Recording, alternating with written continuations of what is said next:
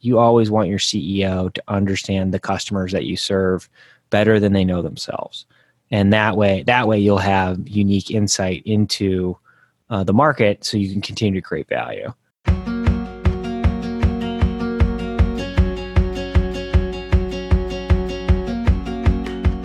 Welcome to Forward Looking Business, the show where ambitious and successful CEOs share their capital allocation strategies which have enabled them to maximize the potential of their companies. With your hosts, CEO and founder Kevin Griffith and CMO Nick Lipitsky.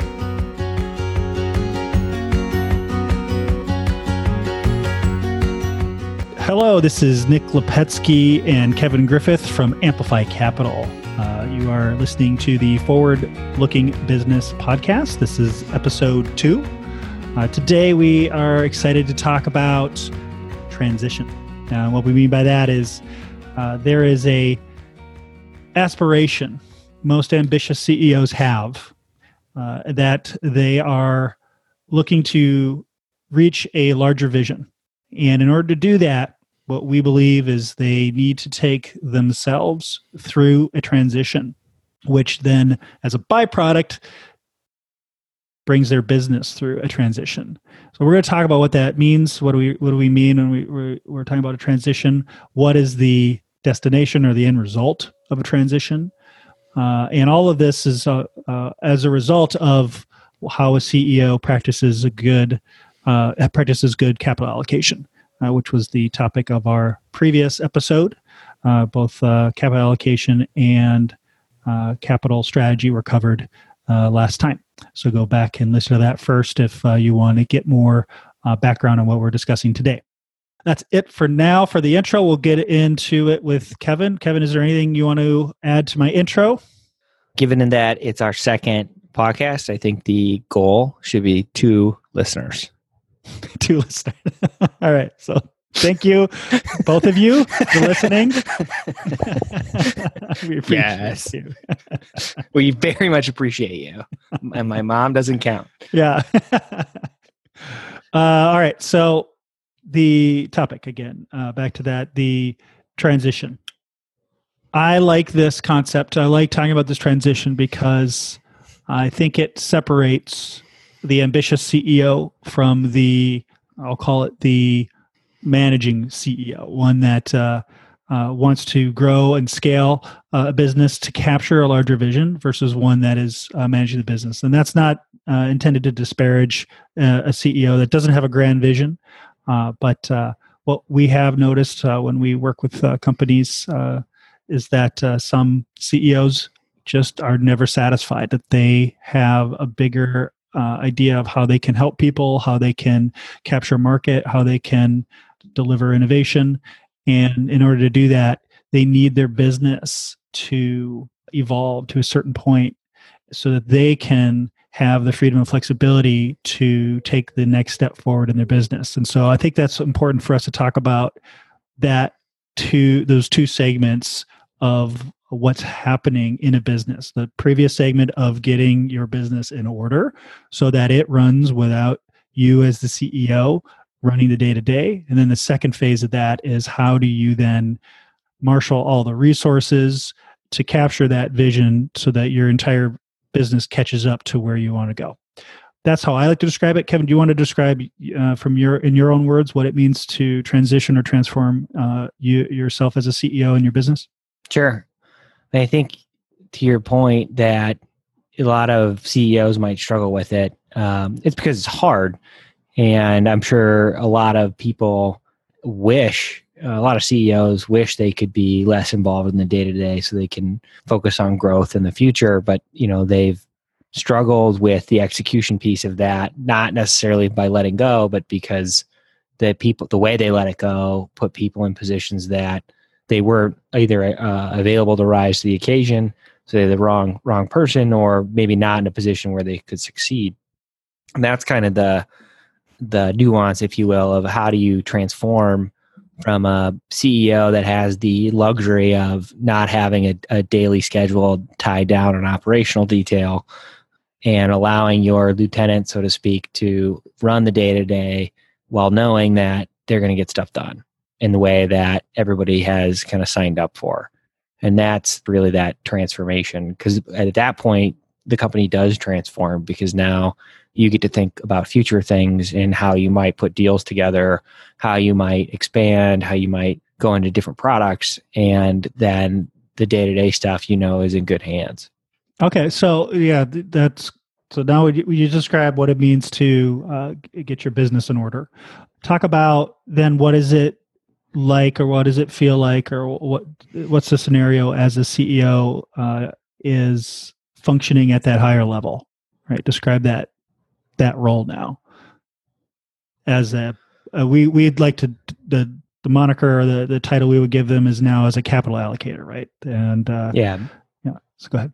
Yeah, I mean, they're um, when you're able to to do that as a CEO, you've got really just a handful of of responsibilities resource allocation capital allocation you know where people spend their time where the business spends money is that core piece of that job the other piece that i would say is core is, is setting the vision you know casting where you want to go and how we're going to get there it's not just yeah i want to great there's a great big thing off in yonder land it's it's okay. I want to go here. Here's all the pieces that need, that are in play, and here's how we're going to move in that direction.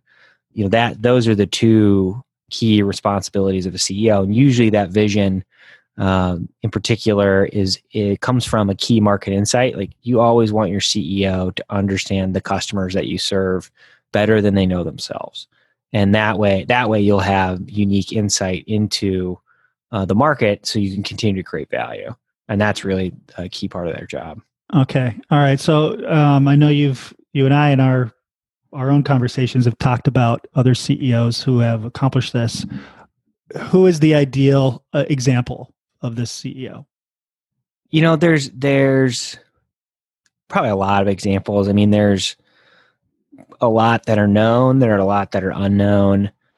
Uh, but in particular, for this discussion, we we were looking at Tom Murphy, and Tom is he's 93. He's in his he's in his 90s. He's uh, been around for a while. He graduated Harvard Business School in 1949, and it's really a remarkable story. But he's been a mentor to uh, many many managers like Warren Buffett over the years. And what's uh, fascinating about his story and his background is where he started, notwithstanding that he went to Harvard Business School, which is always a nice a nice place to be. But he was a product manager working in New York City, and one of his dad's acquaintances approached him about running a bankrupt broadcasting studio in Albany, New York, sometime in the early 50s. And for whatever reason, he said yes. You know, they didn't, broadcasting was still very much in its infancy didn't really understand how good of a business that turned out to be uh, in general. So he winds up going to Albany, New York, and to take over basically a turnaround, so a bankrupt broadcasting business. They wound up losing money for three years. They wound up uh, having to go back to shareholders for additional capital. And as he describes it, a relatively uh, unpleasant experience in terms of having to go and find that money, but under really starting to understand the importance of cash, especially for smaller businesses.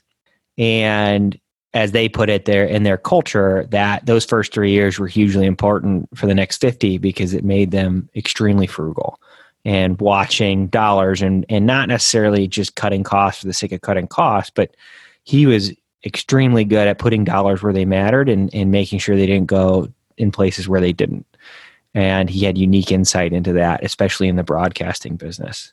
Uh, that eventually translated into the newspaper business. So he started out as an operator, and he had a CEO who lived in New York City. I forget the gentleman's name, but and he was the first employee. And at some point uh, within the next ten years, uh, the CEO passed away unexpectedly, and so kind of overnight, Tom Murphy had to take over this role of CEO, which means you were in charge of growth and you were in charge of uh, capital allocation. And he just inherently understood that. And, you know, one of the ways he was able to really uh, move out of that is he had a, a gentleman by the name of Dan Burke, who was actually his roommate's brother from Harvard, that was really good at the operational detail. And as they started to grow, Tom started to do deals, and and Dan ran the day to day. And with the way broadcasting work is very regional, it was somewhat regulated. So you know every acquisition you did kind of had to be run like a separate business. So he wound up with a portfolio of a bunch of small businesses that needed to be run. And you know the only way to do it efficiently he observed was to decentralize decision making except for uh, the investment decisions. So they had a very centralized budgeting process uh, and a very rigorous budget budgeting process but then let the day-to-day operations go from there and what that did is it allowed people who they hired, who they always hired, they always tried to hire the best people available, always valuing brains over experience. They tried to they they they defined success. Okay, here are your key. It was performance management, you know, way back in the day. And here's what success looks like. They would come up with unique uh, metrics related to that particular business that they wanted the the the manager to focus on. Uh, generally, they they involve cash because again, they were managing uh, a business, kind of a business unit. And then once a year, they'd go and meet with Dan Burke and go through the budget and see how they performed last year and and how they ranked and make decisions for where capital is going to be put this year. And it worked extremely well to the point where um, Capital Cities was the name of the company was able to buy a much larger ABC, the one that the, was the broadcast company. Yeah, yeah, the one that was eventually acquired by Disney. Disney. Yeah, he actually did both those deals. He he bought ABC and then he sold uh, Disney. Tom Murphy did. Was it like nineteen billion dollar? Nineteen billion dollar transaction. Yeah. So it was yeah. a nineteen billion dollar sale from bankrupt broadcasting arm in Albany, New York. All right, that's a transition. Yeah. Okay, all we right. would take that, right? All right. Yep. That was pretty good. I fell asleep in the middle of that, but it was uh it was pretty good. It's a great story. it's a great story. Sorry, just busting your chops. so okay, what I want to, I want to know more about like so we we looked at him obviously that transition was phenomenal, right? So if you can say yeah, you take a bankrupt company, turn it into a 19 billion dollar. He makes it sound so easy. Right. I just do these things. Right. Yeah. It's it's that's kind of it, right? It's you need to be of a certain caliber. You need to have the discipline in in in order to uh, hold your managers accountable to key metrics, right? I think those are the fundamentals, but there's some more in there too. I know you talk a lot about uh, you know some key uh, behaviors and some key activities that uh, that he would practice or he's known for practicing. Uh, but also, this is when I hear you talk about uh, the ideal CEO and and what they need to uh, practice, right? In in order to achieve this transition. Do you want to cover some of those? I mean, the the first of all, it's not as easy as he makes it sound. You know, the the process that they wound up implementing. It's not like, oh yeah, you have a budget. You know, there's there's a lot that goes into a budget of, of key decisions that go into it. And kind of the one phrase I like is, you know, the business of business is a lot of little decisions every day mixed with a couple really big decisions. And those few big decisions always should come from the CEO. Those decisions can only be made when there's a certain amount of clarity of direction and a certain amount of clarity of the situation of of the company. Um, but you know, really, what that model does, what this this decentralization of day-to-day operations but centralizing of investment decisions does is it it i it it bifurcates that. The day-to-day little decisions are handled by the operators and the big decisions are handled by the ceo and so that that's what's really unique about the model and very uh, different by not only a way that other small businesses run but even fortune 500s you know there's huge corporate teams. There's lots of different departments to do lots of different things versus just letting the business unit make its own call uh, with the resources that are allocated to it by the ceo all right I'm, I'm a ceo what can you tell me so that I can start behaving more like Murphy? Well, the the first thing I would I would do is make sure that you have a, a rock solid planning process in place. And in today's environment, you know, 12 months is probably too long, especially depending on the, the state that your company's in, whether they're growing fast or experiencing some volatility. Uh, you probably want to do a, a budgeting cycle every six months. But, you know, that's where it all starts. It starts with process. Because if you don't have process, you can't ensure that you're collecting the right information. If you're not collecting the right information, you can't make decisions. And so if okay. if you're not running that effectively and understanding the key drivers, so it's not just looking at, hey, here's the financial statement and here's what we did last year and here's what we're going to do this year, you know, plus or minus 15%. If you're not understanding the key drivers, mm-hmm. that's really what budgeting is about is what are the key drivers that that make the business go and how are you uh, stress testing those? How are you making sure that those drivers are creating the results that you want? Do you have any examples? Can you tell me? You know, there any? Do you know of any great case study everybody's going to be able to point to, or maybe a personal story where you've seen a, uh, a CEO uh, go from organized uh, operation to one that is uh, one that has more of a process. Because when I hear this, I, it seems just obvious to me. It's like, well, yeah, you want to have a process, you want to have a plan, you want to know what you're doing, you want to have a budget, but there's more to it. There's I know there's another layer to it. There's it's not just having it; it's having a uh, one that is of a, a, a, certain caliber or of a of a certain uh, tint, so that it actually has an, an outcome. And, and I'm trying to understand what that that looks like. So if I'm trying to create this, what what does done look like? What does success look like? Well, in my opinion, success looks like a dynamic process. And what I mean by that is there is this concept of a budget that you do once a year and then you kind of reference it, but once you become really off budget, nobody pays attention to it anymore. Or a concept of a strategic plan where you create this great big deck and then you stick it on a shelf and it collects dust. To me, success is making those things come alive in the organization, like embedding them into the way an organization operates, because that's ultimately what shows the results. Um, okay. And this sounds like it's different from just traditional execution, right? Where we all know that an idea is great, a plan is great, but it's the execution that matters. That's not what you're talking about. It, it's more around building something that's actually uh, absorbed into the organization, right? That uh, maybe I'm pick, uh, what I'm picturing here is that leadership all under that leadership understands everything. That it's uh, probably much more of a collaborative acceptance, and there's more of um, a roadmap that everybody's uh, been able to build together. Uh, is this? Am I?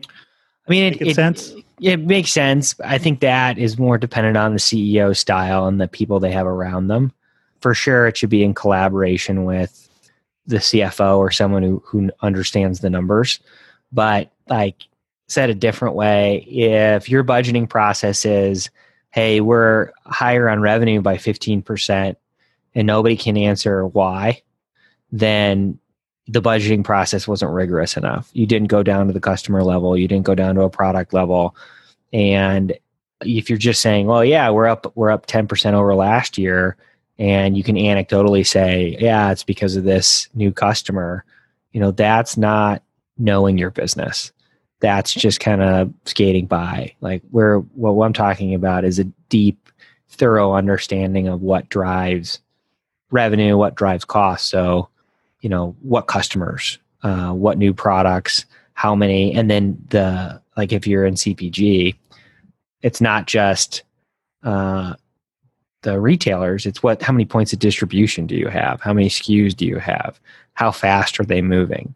You know what's your payroll cost? What's your marketing cost? What's your click through rate on ecom? I mean those are the stuff that all of that needs to feed into the budget because all of that feeds where you should put your money. Okay. All right that helps. All right so i understand my business is what I heard. that's Yeah. that's it, right? I understand completely, right? I have the big picture, uh, the macro and the micro level uh, understanding and line of sight, uh, so that if there is a, an issue, um, I'm never guessing or there's never an unknown as to what's happening. All right, so that that means you've reached a certain amount of clarity, right? And Right. you have uh, the confidence to to know that you've got the data, and if the And it- data, if go ahead. it allows you to execute, right? Mm-hmm. Like it's really hard to do anything without knowing the environment you're working in, right? You know, and, and that's where it starts to become equally as important, uh, probably less so from a day to day execution standpoint, but to understand your uh, external environment. You know, what are your competitors doing? What are your customers experiencing? What are your vendors experiencing? You know, things around um, that that further complicate you know the the day to day because you don't operate in a vacuum Got that it. So- that allows you to execute All right. Yeah, I'm also hearing there that you need to understand your, yourself before you can look outside and see how the uh, external environment's going to uh, right affect uh, or your business. Okay, so uh, I've, I've reached this level as a CEO. Um, my business is is organized and I've got clarity. Next component here is the the next component in the transition is the ability to uh, reach out and and and obtain this larger vision. Describe what that's like. you mean like really how does how do you execute Uh, no, more around. So it's it's one thing. So I can run a, I can get my business to this point, and I can have a, a a nice business that's running without any um, without any help from me. Right? It's kind of how I look at it, where I'm not working in my business. It's now uh, an optimized uh, organization, and and I know uh, how to keep it on track. But I've got a bigger idea. Right? I want I want to be more than just a uh, a television station, going to the Murphy uh, example. I know that there's a larger opportunity that exists. I see maybe an idea for an acquisition, or I want to, if I'm a manufacturer, I want to open another product line, or I want to get into another market. So I need to create another brand, right? So this is me capturing a larger vision. Mhm. Tell me what, in describe in your words, you know, what this phase is about and what I'm doing as a CEO and what my mindset is. you know at that point you're you're kind of in that transformed state right is is you're able to focus on creating a ton of value for the business and not having to worry about the fires that are that might be coming up and so you know if that means that you want to pursue an acquisition you know there's a certain type of uh, you don't just want to go buy something for the sake of buying something. You want to have a deal thesis, and you want to do all the modeling and understand, you know, the financial implications. Uh, and then you just go start making deals. You know, it's phone calls, it's relationships, it's it's a lot of talking, it's a lot of trying to get market insight on a whole host of things. But you're very much free with your time to do that. But it's it's or if if you're you know less ambitious, then you just take the the check that your business throws off. All right, so now you're functioning at this this higher level. You, you're free uh, to uh, perform in a new role in a way. How do I know I'm at that place? Describe the the state of mind, or you know, what, is there a way we can uh, identify this as a an aspiration or a destination that somebody has uh, achieved? Right. So basically what what would a CEO feel? I mean, Yeah. that because that's ultimately what it what it comes down to. And Charlie Munger says it best, you know, you're in a you've created a seamless web of deserved trust. Uh, and really what that means is you can go to sleep at night knowing that your team uh, and their teams and your culture have picked up the slack, right? That there's no stone unturned, that, you know, while you're out there thinking about the future of the business and where you want to go and deals you want to make, the operators of your business have it covered. And they know the resources they have to manage their business. They know what they, is expected of them and they know how they're paid. and that that's how that trust is created. I like that. A seamless web of deserved trust. Can we title the podcast the the how to, how to obtain a seamless web of deserved trust? Yeah, but in, in I mean it's it's really important to go back to this process because this decentralization, right? It sounds great in pra- in theory, but in practice, it's anarchy, right? Like Yeah. if you're not, it's kind of like you know the division, the separation of powers in the government. Like Congress controls the checkbook, the president does not. Otherwise, the president would spend a lot of money, right? Because it's one person with an unlimited checkbook.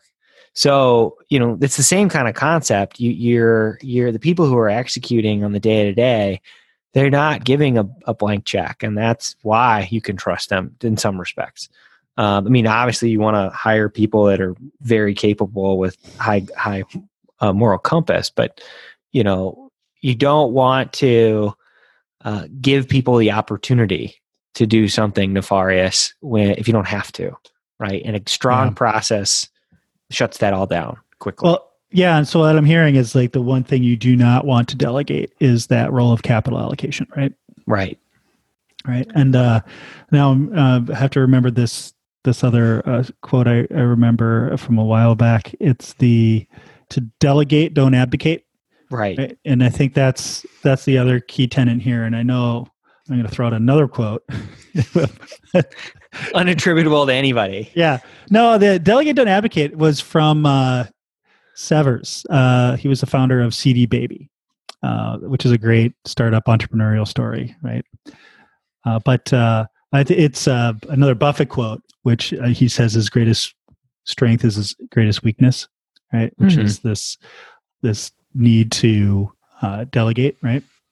So that that's a that's a tricky place to be. Uh, how um how do we, you know, we we should probably wrap up soon, but uh, how do we know we're functioning properly in this in this heightened state where we're we're able to perform as a as a capital allocator? We're delegating, uh, and how do we know uh, things are going well, or do we just have to wait and see how and watch the business perform?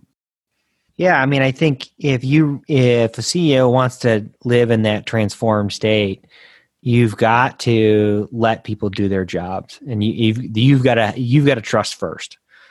Then you get to see the numbers roll in, Mm. right? And that's what's again kind of going back to really knowing what's underpinning those numbers, so you can understand. Hey, you know, so and so is missing their numbers it's their it's because they're they're not doing a good job or is it because it's something outside their control you know which is which is they're different problems those two you got to understand that Mhm. quickly I like this. I, I think what we should do in the next podcast is talk just about this. Uh, this uh, this concept of having uh, true trust in your organization and how do you obtain that?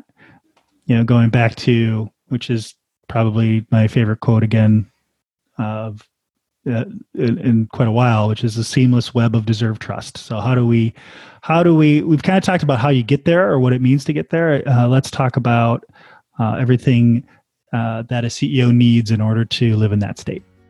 All right. Well, I think that concludes episode two. Uh, Thanks for listening, both of you.